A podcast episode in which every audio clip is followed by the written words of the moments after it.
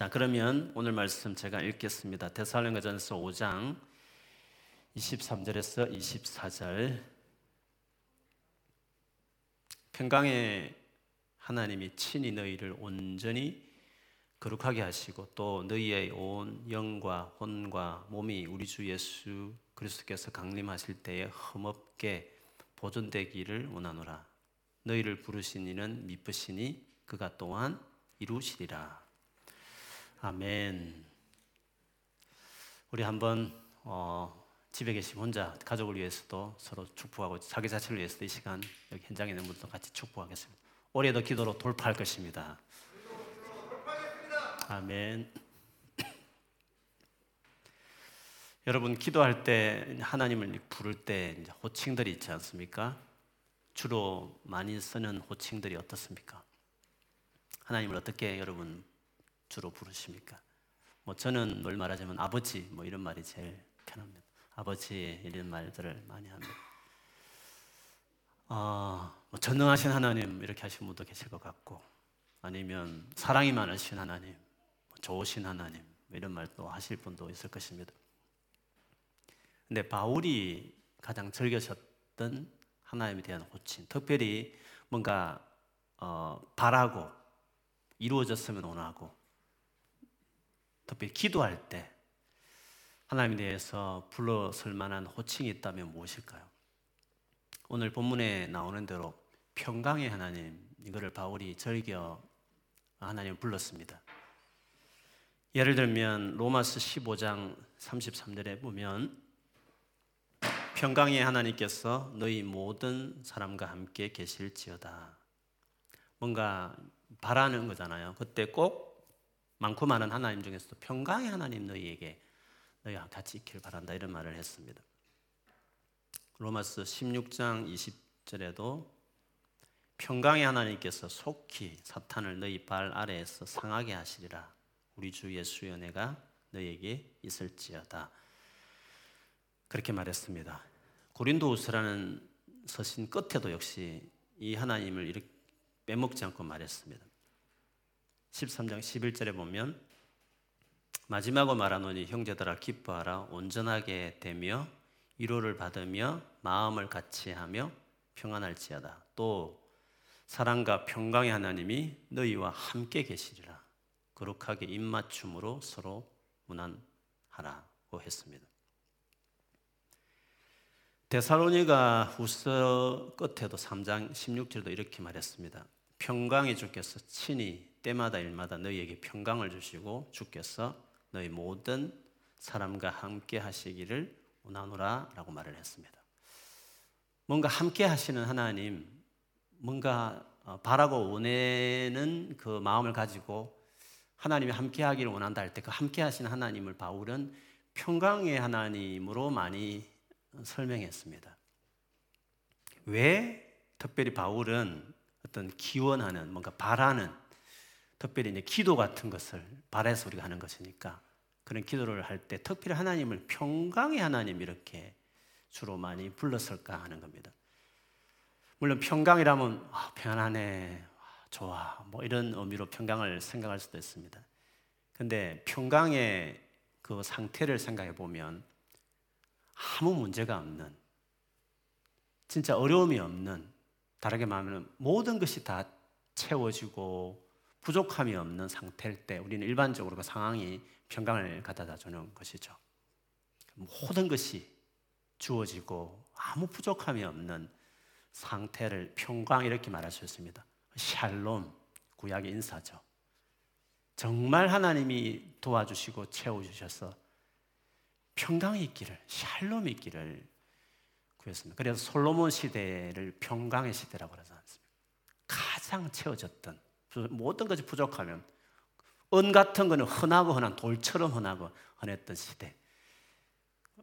평강의 시대, 평강의 시대죠. 그 평강이라고 말할 때는 그 정황과 전제가 정말 부족함 없이 모든 것이 다 채워졌어. 걱정 염려가 없는 어떤 그런 상황을 우리가 보통 평강 이렇게 이야기합니다. 그러면 하나님이 평강의 하나님이란 말은 무슨 말일까요? 하나님께서 모든 것을 다 가지고 계시는 아무 부족함이 없으신 하나님. 그래서 그분에게는 평강이라는 말이 어울리는 솔로몬에게 평강의 임금이 어울리잖아요. 그에게 부족함이 없이 지혜나 모든 것에 부족함이 없었듯이. 근데 진짜 어울리는 평강의 왕은 우리 하나님이시죠. 그 하나님은 아무 부족함이 없으신 분이시니까. 그분 안에서 그분의 다스림 속에서 그분이 함께 하시면 부족함이 없는 것이니까.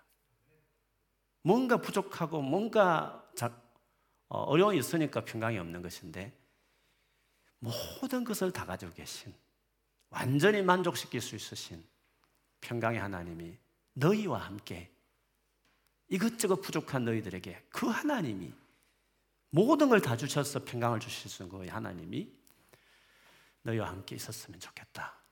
함께 하시는 하나님을 말할 때 그래서 이 평강의 하나님을 말하는 것은 어떻게 보면 참 자연스러운 음, 말이 아닐 수가 없습니다. 그래서 평강의 하나님에 대한 용어를 볼 때마다 언제나 어, 간구, 기원 있잖아요. 그래서 바울의 선생님 보면 은혜와 평강이 예수 그리스도와 하나님을 통해서 너희 있기를 원한다는 말을 모든 서신 서두에 있듯이 평강이란 것은 뭔가 바라고 필요한 사람들에게 갈급한 사람들에게 그 모든 걸 다 채우고 다 가지고 계신 그 평강의 하나님이 함께하기를 구하는 것은 너무 자연스러운 하나님에 대한 어, 호칭이 아닐 수 없습니다. 바울뿐만 아니라 히브리서에서도 보면요 마지막 장 13장에도 역시 이런 하나님으로 고백합니다. 13장 20절 21절에 보면 양들의 큰 목자이신 우리 주 예수를 영원한 언약의 피로 죽은 자 가운데서 이끌어내신 평강의 하나님이 모든 선한 일에 너희를 온전하게 하사 자기 뜻을 행하게 하시고 그 앞에 즐거운 것을 예수 그리스도로 말미암아 우리 가운데서 이루시기를 원하노라 영광이 그에게 세세 무궁토록 있을지어다 아멘. 뭔가 선한 일들을 온전하게 하시고 뭔가 너희 가운데서 뭔가 이루어지기를 바라는 그렇게 해주신 하나님은 평강해. 그렇게 이루어졌을 때 평강이 있는 것이니까. 그렇게 해줄 수 있는 그 하나님을 평강의 하나님 이렇게 이야기하는 것입니다. 그래서 우리가 뭔가 필요해서 기도할 때 당연히 이거 불러야 될 하나님 이름은 평강의 하나님. 주심으로 우리를 평안케 하시는 하나님. 그 하나님께 기도하는 것은 너무 당연한 것입니다. 그러나 여러분 우리가 이 세상에 살 동안 구하고 뭔가 필요해서 기도하지만 사실 하나님이 우리에게 모든 걸 다 주시는 건 아니지 않습니까? 왜요? 여기는 천당이 아니기 때문에 모든 부족함이 없이 이루어지는 진짜 평강의 나라는 이제 우리가 앞으로 완전히 들어갈 이 말, 그 하나님 나라는 평강이죠. 하나님이 모든 걸 채워주시는 평강의 나라니까. 거기는 사망도 없고, 애통하는 것도 없고, 곡하는 것도 없고, 아픈 것도 없고, 모든 것이 채워지는 곳이니까 우리는 그 나라가 평강의 나라고 그 나라를 다스리시는 그렇게 채우시는 분이 평강의 하나님 이렇게 말할 수 있습니다. 그럼에도 불구하고 이 땅에 사는 동안 우리가 여러 가지 부족함이 많은 우리들이 욕심으로 구할 때도 있고 정말 필요해서 구할 수도 있지만 우리는 잘 모르고 구할 때도 있지만 때로는 하나님의 뜻이 다른 데 있을 수 있겠지만 우리는 잘 모르지만 그래도 우리가 필요하고 어려울 때 우리는 기도하게 되죠. 기도할 때 이것을 이루어 주심으로 이것저것 부족한 것들을 채워 주심으로 이 문제를 해결해 주시는 그 하나님을 찾는 것입니다. 평강의 하나님을 우리가 찾게 되는 것입니다. 설사 이 땅에 사는 동안 우리 구하는 기도에 다 응답하지 않는다 할지라도 우리가 모든 것에 기도하는 것은 너무너무 중요합니다. 왜냐하면 채워, 실제로 채워지기도 하고 실제로 채워지지 않는 일도 있겠지만 중요한 것은 무슨 일이든지 간에 어떤 상황이든 간에 우리 안에 염려가 되고 걱정이 되는 즉 뭐가 부족하기 때문에 결핍 때문에 겪는 평강이 없는 상황을 놓고 모든 일에 기도하고 간구할 때 하나님께서 평강의 하나님 그분이 우리를 만나 주시는 것입니다. 하나님 그분 자신이 우리를 만나 주는 것입니다. 그래서 상황은 바뀌지 않는데 불구하고 어 뭡니까? 그 마음이 채워진 모든 걸 가지고 계신 하나님의 임재와 만남을 갖게 될 때 상황은 동일한데 모든 그 채워졌던 채워진 것은 배부른 것입니다. 상황은 바뀌지 않았는데 그 어려운 가운데 기도했을 때 모든 걸 가지고 계신 그 하나님을 깊이 내가 영적으로 만나기 시작했을 때 상황이 바뀌기 전에도 우리가 다 채워진 상태처럼 평강이 있는 것입니다. 평강. 그래서 기도는 그래 중요한 것입니다. 상황이 바뀌어지고 내가 원하는 거 이루어지면서 실제로 평강이 있지만 하나님이 뜻 가운데 그렇지 않다 할지라도 그래도 그 상황을 놓고 평강의 하나님, 정말 우리를 만족해 하시는, 우리에게 복을 주시기 원하시고, 우리를 정말 사랑하시는, 자녀에게 잘해주기 원하는 아버지 마음처럼 정말 간절히 구하는 자들에게 어떤 식으로든지 잘해주고 싶은 하나님이시기 때문에 이것저것 많이 부족했어, 모자랐어, 너무 안타까웠어, 삶에 평강이 없어서 도와달라고 부르짖기 시작하면 상황이 바뀌든지 안 되든지 관계없이 그 평강의 하나님이 딱 만나게 될 때 그 상황이 바뀌기 전에도 다 채워진 것처럼 배부른 것처럼 아무것도 먹지 않아도 좋은 일 있으면 배가 든든하다고 말하는 것처럼 평강이 있는 것입니다. 평강.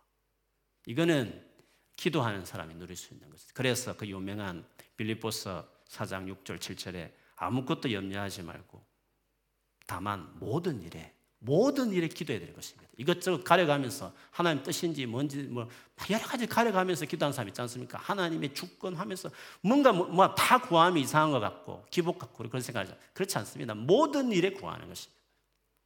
하나님을 의지하기 때문에 좋으신 분이기 때문에 아들까지 아껴야 하는 분이시기 때문에 모든 일에 우리는 구하는 것입니다. 간절히 구하고 기도하고 그러면 그것도 신뢰하고 평강의 하나님이라 믿고 모든 걸 부족하면 하나님을 믿고 그리고 나에게 아들까지 아끼지 않을 정도로 나를 다 잘해주시기를 원하시는 좋은 분이라고 믿고 감사하는 마음으로 믿기 때문에 감사하는 마음으로 기도하면 모든 지각에 뛰어난 하나님의 평강이 그리스도 예수 안에서 너희 마음과 생각을 지키시리라고 말씀했습니다. 평강을 지킨다는 것입니다. 그래서 여러분 이걸 경험해야 되는 것입니다. 진짜 신뢰하고 기도할 때 상황이 안 바뀌는데 불구하고 다 채워진 것처럼 정말 배부른 것처럼 갑자기 기도하기 전에 너무 어렵고 막 불안하고 마음 상하고 답답하고 그랬는데 기도를 딱 하고 하나님을 깊이 만나고 났을 때 마치 그 문제가 다 해결된 것처럼 다 채워진 것처럼 평강 모든 게 채워졌, 채워졌을 때 가능한 그 평강이 상황은 변함에도 불구하고 채워진 느낌을 받는 그 평강 아니겠습니까? 사실 이 평강은 예수님이 살아계실 때 경험하셨죠. 십자가 지기 전날 밤에 내 평안을 너에게 준다. 십자가 좀 앞두고 뭐가 그리 있어서 평강을 했겠습니까? 상황적으로 봤을 때 죽음이 왔다 갔다 하는 상황에서 어떻게 평강을 했겠습니까? 도대체 예수님 가졌던 평강은 뭐였을까요? 모든 걸 다 가지고 계신 하나님의 임재 안에 있었기 때문에 있었기 때문에 상황이 그렇지 못해도 당장 죽을 것 같은 두려운 상황임에도 불구하고 그 직전에도 하나님 모든 계신 하나님 안에 있게 될 때에 세상이 줄 수 없는 평강이라고 말씀하시면서 이런 평안을 나는 너에게 주고 싶다. 이 평안을 너에게 준다 이렇게 말씀을 하셨습니다. 그래서 우리는 이 평강을 누릴 수 있는 사람인 거죠. 근데 그 평강을 언제 누리느냐? 그 하나님을 정말 찾을 때 모든 일에 주님 앞에 기도하고 간구할 때 그 평강을 우리 마음과 생각을 채울 것이다 말씀하셨습니다. 특별히 이 수요일 날 정말 기도하러 온 우리 사랑하는 성도 한 분 한 분에게 오늘 이 밤에도 진짜 부족하고 문제 있고 여러 가지 힘들어서 갖는 평강이 없는 우리들이 상황도 바뀌어지는 은혜 있을 뿐 아니라 그 상황 관계없이 모든 걸 가지고 계신 그 하나님, 평강의 하나님을 만남으로 우리의 마음과 생각까지도 평강이 넘치는 우리 모두가 되기를 주의 이름으로 축복합니다. 그렇게 될 줄 믿습니다. 그렇게 누려야 되는 것입니다. 그래서 오늘 바울은 기도, 데살로니가 교회 기도가 딱 두 개 나오는데 마지막 모든 건면을 끝낸 다음에 또 기도를 하기 시작하는데 그 기도를 할 때에도 하나님을 부르기를 평강의 하나님 이렇게 부르는 것입니다. 그가 어떤 기도를 했는지를 보면 다시 제가 읽어보면 평강의 하나님이 친히 너희를 온전히 거룩하게 하시고 온전히 거룩하게 하시고 이게 첫 번째입니다. 두 번째는 또 너희의 온 영과 혼과 몸이 우리 주 예수 그리스도께서 강림하실 때 흠없게 보존되기를 원하노라 말했습니다. 하나는 온전히 거룩해지기를 또 하나는 예수님 오실 때에 흠없게 보존되기를 기도했습니다. 두 가지 기도 같지만 유심히 보면 같은 기도입니다. 거룩하게 되는 것이나 흠없이 흠없이 책망할 것이 없이 딱 지켜진 상태로 주님을 맞이하는 것은 두 개 다 깨끗하고 정결하고 거룩한 그것에 대한 기도라고 말할 수 있습니다. 이것을 이루게 이루어 주실 수 있는 분이시니까 인격을 바꾼다는 건 정말 어렵습니다. 돈 버는 것, 돈 버는 것보다도요. 정말 우리가 좋은 직장에서 실력을 갖춰서 승진하는 것보다도 인격을 바꾸는 게 얼마나 어렵습니까? 그렇지 않습니까? 그래서 하나님께 그것을 하실 수 있는 하나님께 그 부분도 도울 수 있는 하나님이시기 때문에 인격적인 부분까지도 커버해낼 수 있고 새롭게 하실 수 있는 그것까지도 다 가지고 계신 인격을 바꾸실 수 있는 능력을 다 가지고 계신 모든 것이 부족함이 없으신 그 하나님 그 평강의 하나님 앞에 그 하나님께 이 부분을 놓고 이제 바울이 오늘도 기도하고 있는 것입니다. 근데 이 거룩하게 되기를 구하는 이 기도 그 상태로 세상에 악에 물들지 않고 잘 지켜진 상태로 정말 거룩한 그 어, 모습으로 주님을 맞이하게 되기를 보존되기를 구하는 이 바울의 기도는 어, 오늘 우리가 같이 드리고 싶은 기도고 또새이 어, 기도와 관련된 첫 설교를 하면서 올 한 해 정말 이 기도를 중요하게 여기고 기도하는 우리가 되었으면 좋겠습니다. 그러면 바울이 오늘 이 거룩하게 되기를 그리고 허미 없이 주님 앞에 서기를 구하는 이 기도의 특징을 보면 하나님의 아주 큰 간섭에 대해서 확신합니다, 바울이. 무슨 말이냐 하면 어떤 기도는 거기에 천국에 갔을 때 이루어질 수도 있는 것이고 이 땅에서는 어, 이루어지지 않고 그 정말 하나님 그분만으로 평강을 누리며 살 수도 있는 일도 있지 않습니까? 여기 천당이 아니기 때문에 많은 결핍과 부족함을 여전히 질병과 싸우고 이래가 상처들과 싸우면서 우리가 살지만 그래도 모든 걸 가지고 계신 그 하나님만으로 우리 평강을 누리는 채로 살 수도 있는 거지 않습니까? 그런데 이 거룩하게 되는 부분에 대해서는 바울이 자신하고 있습니다.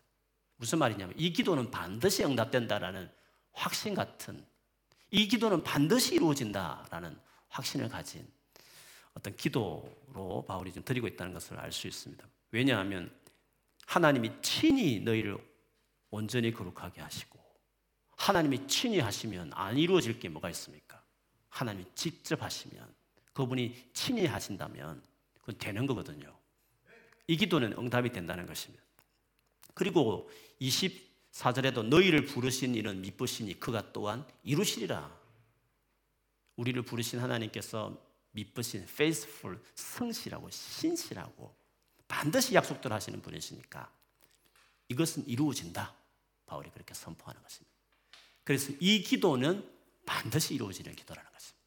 거룩함을 놓고 기도하는 기도는 반드시 이루어진다고 바울이 이야기하고 있습니다. 왜 바울이 이런 확신을 가질 수 있었나? 우리가 이 기도를 드릴 때 반드시 이루어진다고 믿고 기도해야 되는 이유는 뭔가? 그거는 이 거룩하게 되는 이 일은 하나님이 제일 바라고 원하는 것이기 때문에 반드시 되는 것입니다.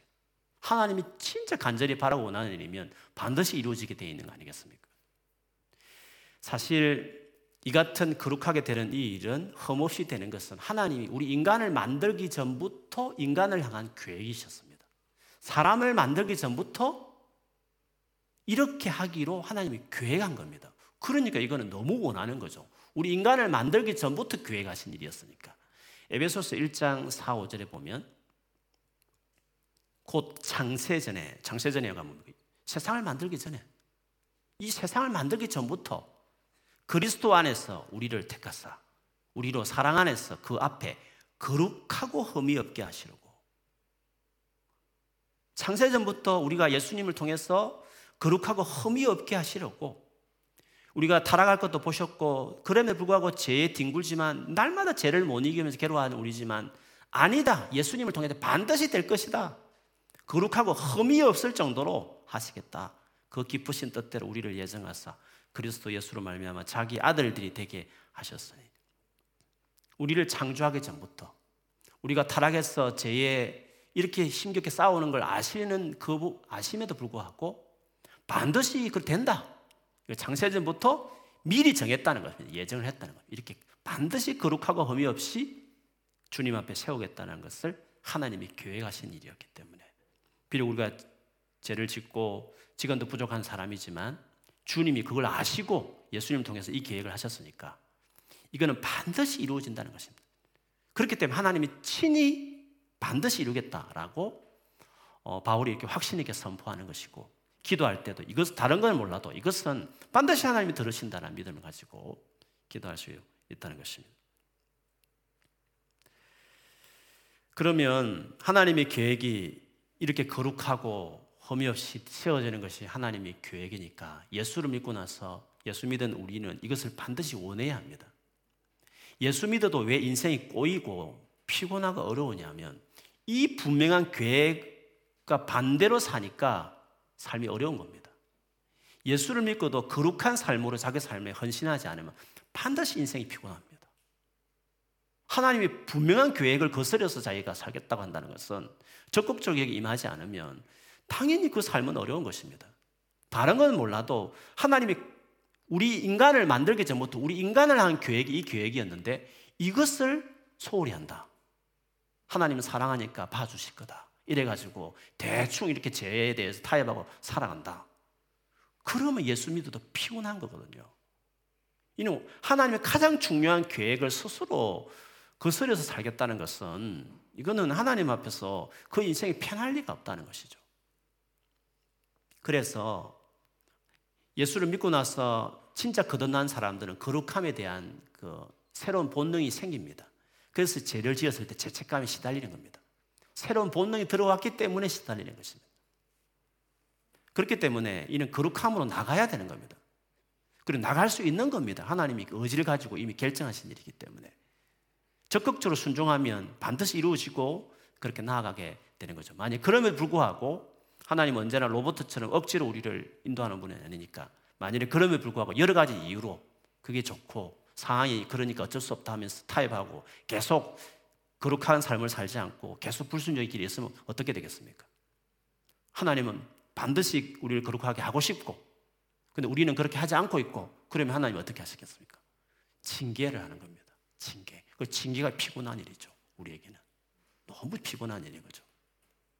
그래서 히브리서 12장에 8절과 11절에 10절에 이렇게 말해요. 징계는 다 받는다고 말했습니다. 우리가 처음부터 순순히 순종하는 사람들이 아니기 때문에. 만일에 너희에게 징계가 없다면 사생자다. 친아들이 아니다. 하나님의 자녀는 주님 앞에 거룩하고 흠없이 세우는 아들로 삼겠다 했기 때문에 그대로 우리가 다 안 살기 때문에 당연히 징계가 있는 겁니다. 그러니까 징계 없으면 아들 아니다는 거죠. 징계가 없으면 구원받지 못했다는 것입니다. 하나님의 자녀는 거룩으로 반드시 만들겠다는 하나님의 의지이기 때문에 근데 우리가 그것을 순순히, 순순히 안 하기 때문에 부득이하게 크고 작은 징계들이 이제 우리 삶에 있다. 그렇게 말한 것입니다. 육신의 아버지도 우리를 징계하지 않느냐. 그래도 공경한다. 하물며 우리 영의 모든 영의 아버지께 더욱 복종하며 살려 하지 않겠느냐. 그들은 즉 육신의 아버지는 잠시 자기 뜻대로 우리를 징계하지만 오직 하나님은 우리의 유익을 위하여 그의 거룩하심에 참여하게 하시느니라. 우리를 거룩하게 참여하기 위한 방법 중에 하나가 정말 좀 우리도 피곤하고 주님도 마음 아픈 일이지만 그게 본 의도는 아니지만 이 징계, 징계를 한다. 말씀을 하신 것입니다. 그래서 주님의 의지가 너무 강, 너무 강하기 때문에 우리를 징계했으라도 반드시 내 자녀는 거룩하게 세우겠다. 이거는 누구도 타협하지 않고 절대 우리가 타협하지 않고 어, 우리를 고생시키더라도 반드시 이것을 이루시기를 원하는 하나님의 집요한 결정이기 때문에 이건 이루어지는 겁니다. 하나님이 신실하셔서 반드시 이것을 이루시는 것입니다. 그래서 주님이 친히 이를 관여한다고 말했습니다. 친히 반드시 이루겠다 말씀하셨습니다. 그래서 거룩을 위한 기도는 이렇게 강조점 하나님의 간섭을 강조하는 것입니다. 그리고 하나님이 왜 그러면 거룩에 대해 관여하는 두 번째 이유는 첫 번째는 하나님이 간절한 열망 때문에 그렇고요. 하나님 뜻이기 때문에 그렇고 두 번째로는 이 거룩하게 이루는 일이 우리 힘으로 불가능하기 때문에 하나님이 나서는 것입니다. 우리 힘으로 이게 불가능하기 때문에 주님이 나서서 친히 하시는 것입니다. 하나님이 직접 최고의 가르침인 그 가르침을 우리에게 주셨지 않습니까? 유대인들에게 먼저 주셨잖아요. 하나님이 직접 기록하시고 직접 모세에게 말해서 다 듣고 어떻게 세상을 살아야 될지 최고의 가르침. 그게 율법 아닙니까? 율법. 신이 이 세상을 만든 신이 우리에게 주신 최고의 그 티칭입니다. 세상에 수많은 자기개발서 있고 성인들이 평생을 도닦아서 깨달았다는 깨달음이라고 하는 그 경전이 있다 치지만 다 사람에게 나온 것들에 지나지 않습니다. 근데 하나님이 직접 주신 말씀이니까 얼마나 완전하겠습니까? 그런데 그 율법을 받은 이스라엘이 율법을 받았다 해서 그 인생이 바뀐 건 아니었습니다. 이스라엘 역사를 보면 아무리 좋은 하나님 말씀을 가지고 있었어도 그들의 인생은 실패했습니다. 불순종했습니다. 오히려 율법 있지만 지키 못하는 자기 자신만 발견하고 타락하는 그래서 바울이 쓴 수많은 서신에서 율법 그걸 우리 힘으로 지킨다 해서 어려워질 사람 아무도 없다. 우리는 우리 힘으로 지켜낼 수 있는 거 아니다라고 바울이 그의 서신에 수없이 강조했습니다. 이것은 무슨 말을 무슨 의미냐면 모든 종교는 실패하는 겁니다. 모든 종교는 다 좋은 가르침을 우리가 지킬 수 있다는 전제하에 종교들이 있는 겁니다. 수많은 경전이 있고 그거를 어, 수양하고 노력해서 지켜보겠다는 그 노력, 그게 모든 종교의 다 정신이지 않습니까? 하나님 주신 율법이 있어도 그게 그 율법 자체가 우리를 못 지켜내겠는데 하물 인간 인간이 만드는 그 수많은 경전과 가르침 이선들 도움이 되겠습니까? 지키고 싶은 마음은 있겠지만 희망은 하겠지만 결과는 못 지킨다는 것입니다. 종교를 믿지 않더라도 무신론자들이 가지는 도덕 뭐 양심을 따라 산다 치더라도 그것마저도 율법의 기능이 있기 때문에 사실은 그 자체만으로 우리가 깨끗하게 바르게 살 수 없다는 것입니다. 그래서 결국 우리의 힘으로 우리의 노력으로 아무리 최고의 확실한 퍼펙트한 어, 어떤 지침이 우리 손에 쥐어진들 그 가지고 있다 치더라도 그거를 우리의 삶에 적용하거나 지켜낼 수 없기, 없다는 것입니다. 그러므로 거룩이라는 깨끗하게 살아가는 몫은 우리에게 없기 때문에 결국 하나님이 나서야 되고 하나님이 친히 그것을 이루어야 되는 것입니다. 그래서 거룩이란 이 부분에 대해서는 하나님이 직접 나셔서 관여하셔서 이루어 가시기 때문에 오늘 이 거룩을 위한 기도에서 하나님이 친히 너희를 온전하게 한다라고 말씀하시는 것이었습니다. 그러면 하나님께서 우리를 그러면 어떻게 거룩하게 하시는가? 하나님이 이렇게 하신다고 했을 때 어떻게 그것을 하시는가 하시는 것입니다. 오늘 24절에 보면 너희를 부르시는 이는 미쁘시니 그가 또한 이루시리라 말씀하셨습니다. 그 하나님이 어떻게 이루시냐? 너희를 부르시는 이는 이 부른다는 이 헬라어 시제를 보면 현재 분사로 되어 있습니다. 현재 분사라는 것은 계속 continue to do 하는 것입니다. 계속 한 번으로 딱 끝나는 게 아니라 계속 이루어지는 행위를 말합니다.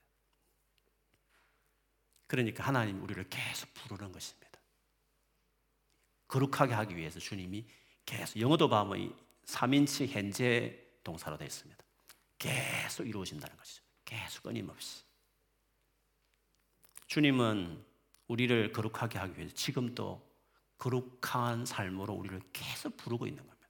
주님이 쉬지 않고 우리는 웬만하면 포기할 만합니다. 우리 사람을 대하다 보면 실망할 때 있지 않습니까? 아, 언제까지 저렇게 해야 되나? 또 저러나? 아, 그냥 포기해 버릴까? 할만 할 대로 다 했다. 뭐 이렇게 할 만큼 너무 실망스러울 때는 기대가 완전히 안 될 때도 있지 않습니까? 그런데 하나님 그렇지 않습니다. 그분은 믿으신 신실하기 때문에 절대 포기하지 않으시고 집요하게 우리를 거룩하겠다는 실망하시지만 그러나 끝까지 포기하지 않으시고 끊임없이 우리로 거룩함으로 우리를 부르시고 콜링하시는 것이죠. 주님이 우리를 어디로 부르실까? 고린도전서 1장 9절에 보면 너희를 불러 그의 아들 예수 그리스도 우리 주와 더불어 교제하게 하시는 하나님은 미쁘시도다. 하나님이 미쁘심 부르심에 대한 이야기를 하는데 우리를 처음부터 불렀습니다. 어디로 불렀느냐면 목적지는 똑같습니다. 그의 아들 예수 그리스도 우리 주와 더불어 교제하는 교제로 이 부르심. 이 부름을 처음 시작할 때 그 부름부터 계속적으로 우리를 그렇게 부르시는 것입니다. 예수께로 우리를 계속 부르는, 부르는 것입니다. 왜냐하면 우리를 거룩하게 하는 것은 우리의 노력으로 우리의 대단한 의지로 되는 게 아니라 그 엄청난 죄의 건세로부터 우리를 끄집어내기 위해서 그 아들 예수께서 십자가에 돌아가셨기 때문에 그 십자가의 보혈의 능력, 그 능력으로 우리가 죄에서 벗어나고 깨끗게 되는 것이므로 우리를 하여금 끊임없이 그 예수 그리스도 십자가의 보혈의 은혜 안에로 매일매일 부르는 것입니다. 오늘도 또 죄를 지어서도 물론 나의 의지를 또 내가 이렇게 살지 말아야지 의지를 다지고 다짐을 해야 되겠지만 그보다 훨씬 더 중요한 부분은 예수 그리스도께 나아가고 주님 좀 도와주십시오. 예수님 도와달라고. 예수라는 그 인격을 간절히 의지하고 그 예수의 십자가 죽음이 이 죄에서 건져낼 수 있는 능력의 십자가 죽음이라고 믿고 그 십자가 죽음을 의지하는 것입니다. 예수께로 끊임없이 계속 나아가기 시작할 때 거룩함이 이제 이루어지게 되는 것입니다. 예수 그리스도를 통해서 가능한 것입니다.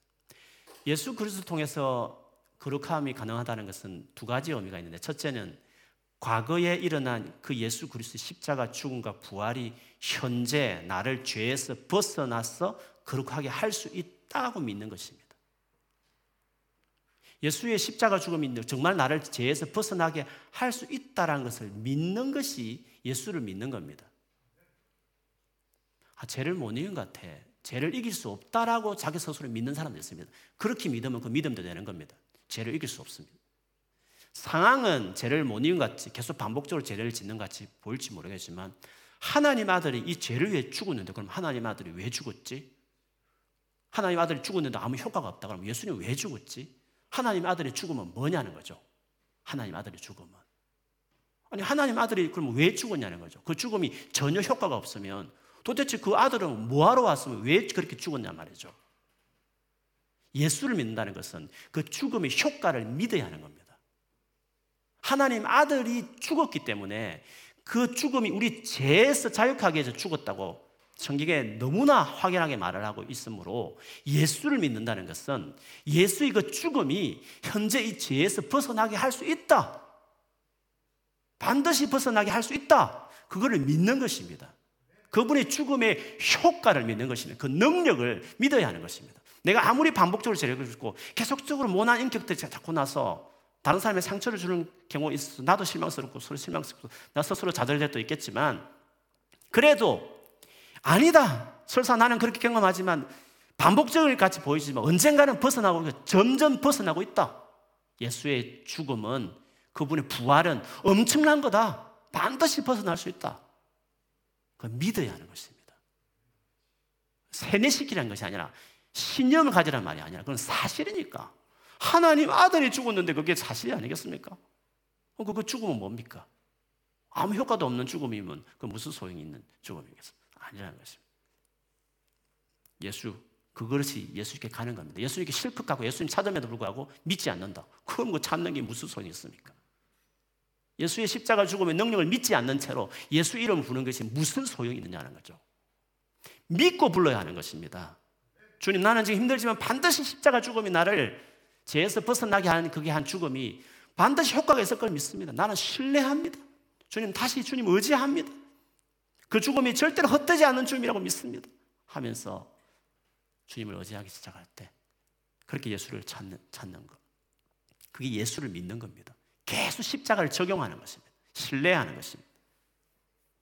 그리고 두 번째는 예수를 믿는 적시로 내 안에 거하시는 성령을 매순간 의지하는 겁니다. 십자가 죽음은 과거적인 그 이례적인 사건이지만 그것이 계속적으로 내게 삶 임팩트를 미쳐온다는 걸 신뢰할 뿐만 아니라 실제로 내 안에 예수 믿자마자 오신 예수의 영이기도 하는 하나님이신 성령을 그분이 지금 실질적으로 매 순간 도와주고 계셔요. 그 성령을 계속 의지하는 겁니다. 이 거룩과 관련해서 데살로니가 이미 데살로니가 전서에 많이 말했습니다. 특히 4장, 5장에 집중적으로 말을 했는데 1, 2, 3장은 뭐 바울이 갑자기 나왔기 때문에 거기에 대한 변호에 대한 이야기를 많이 했지만 4장, 5장은 겉면에 대한 말, 재림과 관련된 재림과 함께 그 재림을 준비하는 사람에게 제일 중요한 거룩이라고 말하면 거룩을 사실 많이 강조했거든요. 그러니까 거룩을 강조하는 겉면의 4장에 보면 이 거룩과 관련해서 이런 말을 했습니다. 4장 7, 8절에 보면 하나님이 우리를 부르심은 왜 불렀냐는 거죠. 부정하게 하심이 더럽게 살라고 우리를 불렀지 않았다. 거룩하게 하시기 위해서 불렀다는 거죠. 그러므로 그거를 저버리는 자, 거룩하게 살지 않는 자는 사람을 저버리는 것이 아니라 너희에게 그의 성령을 주신 하나님을 저버리는 것이다. 라고 말했습니다. 거룩에 대한 하나님의 의지는 너무 강합니다. 그래서 이걸 포기하고 이걸 대충 하는 것은 하나님 자체를 저버리는 겁니다. 그런 사람이 어떻게 복을 받겠습니까? 어떻게 그 인생이 편안하겠습니까? 예수를 믿어 거룩하게 살지 않으면 죄를 함부로 짓기 시작해버리면 그 인생은 절대로 편안할 수 없습니다. 그건 꼬이고 꼬이는 것입니다.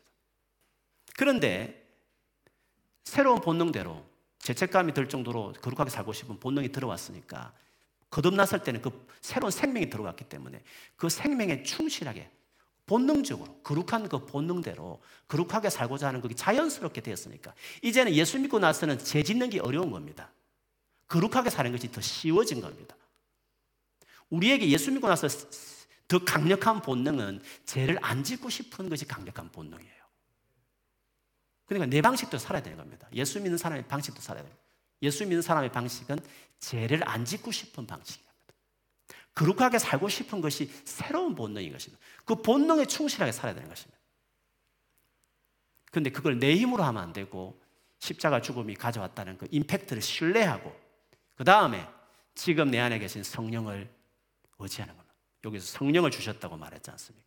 거룩함을 너희에게 주신 그 성령, 성령을 주신 하나님이 했으니까 그 성령을 의지하는 것입니다. 그러면 거룩해질 수 있습니다. 반드시 죄를 지금 짓고 있을 수 있지만 점점 횟수가 줄어들어서 나중에는 완전히 끊어냅니다. 모든 영역에 우리는 다 죄에서 벗어날 수 있습니다. 그게 하나님의 원래 계획이었으니까. 그것을 위해 자기 아들까지 죽여버렸으니까. 그것을 위해서 성령까지 주셨으니까. 강력한 하나님의 간섭이 있기 때문에, 의지가 있기 때문에. 우리가 조금만 호응하면, 조금만 순종하겠다면, 우리는 죄에서 벗어날 수 있습니다. 거룩하게 살 수 있습니다. 그래서 바울은 이것을 놓고 건면했을 뿐만 아니라 이것을 놓고 오늘 강력하게 하나님이 반드시 이룬다는 선을 하면서 하나님이 친히 이것을 하실 것이라고 말하면서 기도까지 하고 있는 것을 볼 수 있습니다. 시간도 필요합니다. 분명히 싸움도 있습니다. 나의 지속적인 헌신이 필요한 것도 맞습니다. 그러나 예수 그리스도의 십자가의 능력을 믿고 성령을 의지하면 거룩함에 이를 수가 있습니다. 데살로니가 전서는 어, 겉면과 기도 둘로 이루어져 있습니다. 1장부터 3장까지가 하나의 큰 겉면입니다. 바울의 개인적인 뭐 갑자기 놓은 것에 대한 겉면과 함께 어, 그 잘못된 루머에 대한 해명도 있습니다. 어, 그리고 그 목자의 마음 또그 데살로니가 성도들이 짧은 기간에 얼마나 믿음이 충만했는지 칭찬도 다 있습니다. 그 다음에 이제 3장 마지막 3장 11절부터 13절의 기도로 어, 마쳤습니다. 이게 앞에서 살폈던 기도에 대한 본문이었습니다. 그 다음에 이제 4장, 5장 건면이 있었습니다. 뭐 건면의 내용이 직접적이죠. 그 건면을 끝내면서 오늘 본문의 기도가 역시 있었습니다. 건면, 그 건면을 기도로 마무리하는 겁니다. 그리고 또 다른 건면, 그 다음에 기도로 마무리하는 것입니다. 건면이 있다는 것은 우리가 해야 된다는 걸 말합니다. 우리가 의지를 가지고 해야 순종해야 되는 것입니다. 그런데 기도를 한다는 것은 우리의 의지만은 안 된다는 걸 이야기하는 것입니다. 순종하겠다 하면 주님이 도와주겠다고 도와달라고 기도하라고 이야기한 것이었습니다. 오늘 어, 올해 들어서 우리가 이제 하나님 앞에 많은 기도들이 있겠지만 확실히 응답되는 기도를 하는 건 너무 중요하지 않습니까? 그 확실한 기도 응답되는 기도의 제목이 뭐냐면 거룩함을 위한 기도입니다. 우리의 삶 안에 아주 끊어내야 될, 정리해야 될, 바꿔야 될 수많은 습관이나 행동이나 인격의 측면이 있다면 어, 그거 올해 내가 반드시 바꾸겠다. 수년을 했지만 안 바꾸지던데 아닙니다. 제대로 안 해서 그런 겁니다. 믿음을 안 하고 자기 노력을 해, 열심히 뭐, 뭐 나, 내가 한번 해봐야지. 자기 노력을 믿고 했기 때문에 안 됐던 겁니다. 다짐한다고 끊어지는 게 아닙니다. 새로운 각오를 한다고 죄를 이기는 게 아닙니다. 예수를 의지하기로 결정해야 되는 겁니다. 끊임없이. 그리고 성령을 의지해야 됩니다. 성령이 여러분에게 말씀하는 것을 들어야 됩니다. 성령께서 인도하심이 있어요, 여러분. 성령이 주시는 감동과 생각이 있거든요. 그게 센스가 있는 겁니다. 성령이 있는지 없는지 그냥 혼자서 혼자서 생각하고 혼자서 계획하고 살아가는 것 같다. 그러면 안 됩니다. 그는 크리스찬의 그는 구약의 유태인들이 살아가는 방식입니다. 신약의 성도들은 성령 인도를 받아야 되는 겁니다. 그래서 성령이 정말 디테일하게 도와줍니다. 우리 행편에 맞게끔, 우리 상황에 맞게끔. 그건 신비롭, 신비롭죠. 신비롭죠. 그러나 이는 일반적인 겁니다. 모든 크리스찬이 다 누릴 수 있는 축복인 것입니다. 하나님의 자녀는 성령 인도를 받는다고 말했습니다. 성령 인도를 받지 않는 것은 하나님 자녀가 아닌 겁니다. 하나님의 자녀는 다 성령 인도를 받을 수 있습니다. 성령이 도와주십니다. 우리에게 도와주십니다. 기대하세요. 기도하시면서. 그래서 이미 주신 은혜를 의지하고 순종하겠다는 마음을 가질 때 믿음으로 의지하면서 하려고 하고 성령님께 도와달라고. 그래서 기도가 제일 중요합니다. 실제적인 의지하는 건 기도니까. 그렇게 하시면 우리의 삶이 반듯해집니다. 인간관계도 더 좋아지고 우리 모든 인격에 있어서 늘 반복적으로 잘못된 습관들도 다 고쳐질 수 있습니다. 새해에는 그런 영역들을 새롭게 하는 것이 돼야, 돼야 될 것입니다. 목표를 세우세요. 거룩해지는 목표를. 반드시 이루어지게 되는 목표입니다. 하나님이 친히 도와주신 일이니까. 하나님이 원하는 거룩의 방식대로 따라서 순종하면 새해에는 반드시 거룩해지는 한 해가 더 거룩해지는 한 해가 반드시 100% 순종하고 의지하면 되는 줄 믿습니다. 이루어야 됩니다. 거룩해지면 놀란 하나님 은혜가 있습니다. 하나님이 정말 우리 삶에 관여하고 일해 주십니다. 그게 어떤 유형이든지 관계없이 하나님이 드라이브 하시는 인생을 살 수 있습니다. 놀라운 인생을 2022년에 보낼 수 있습니다. 거룩해지기 시작할 때, 이 놀라운 뜻에 순종할 때 어찌 그 인생을 하나님께서 축복 안 하시겠습니까? 2022년도를 거룩하게 사는 일에 자기 삶을 드림으로 하나님이 계획한 놀라운 원더풀한 그런 삶을 살아가는 2022년이 돼야 될 줄 믿습니다. 그걸 놓고 오늘 또 기도하고 한 해 내내 주님 앞에 정말 이렇게 거룩하게 세워지기 위해서 기도하는 우리 모두가 되기를 주의 이름으로 축원합니다. 아멘.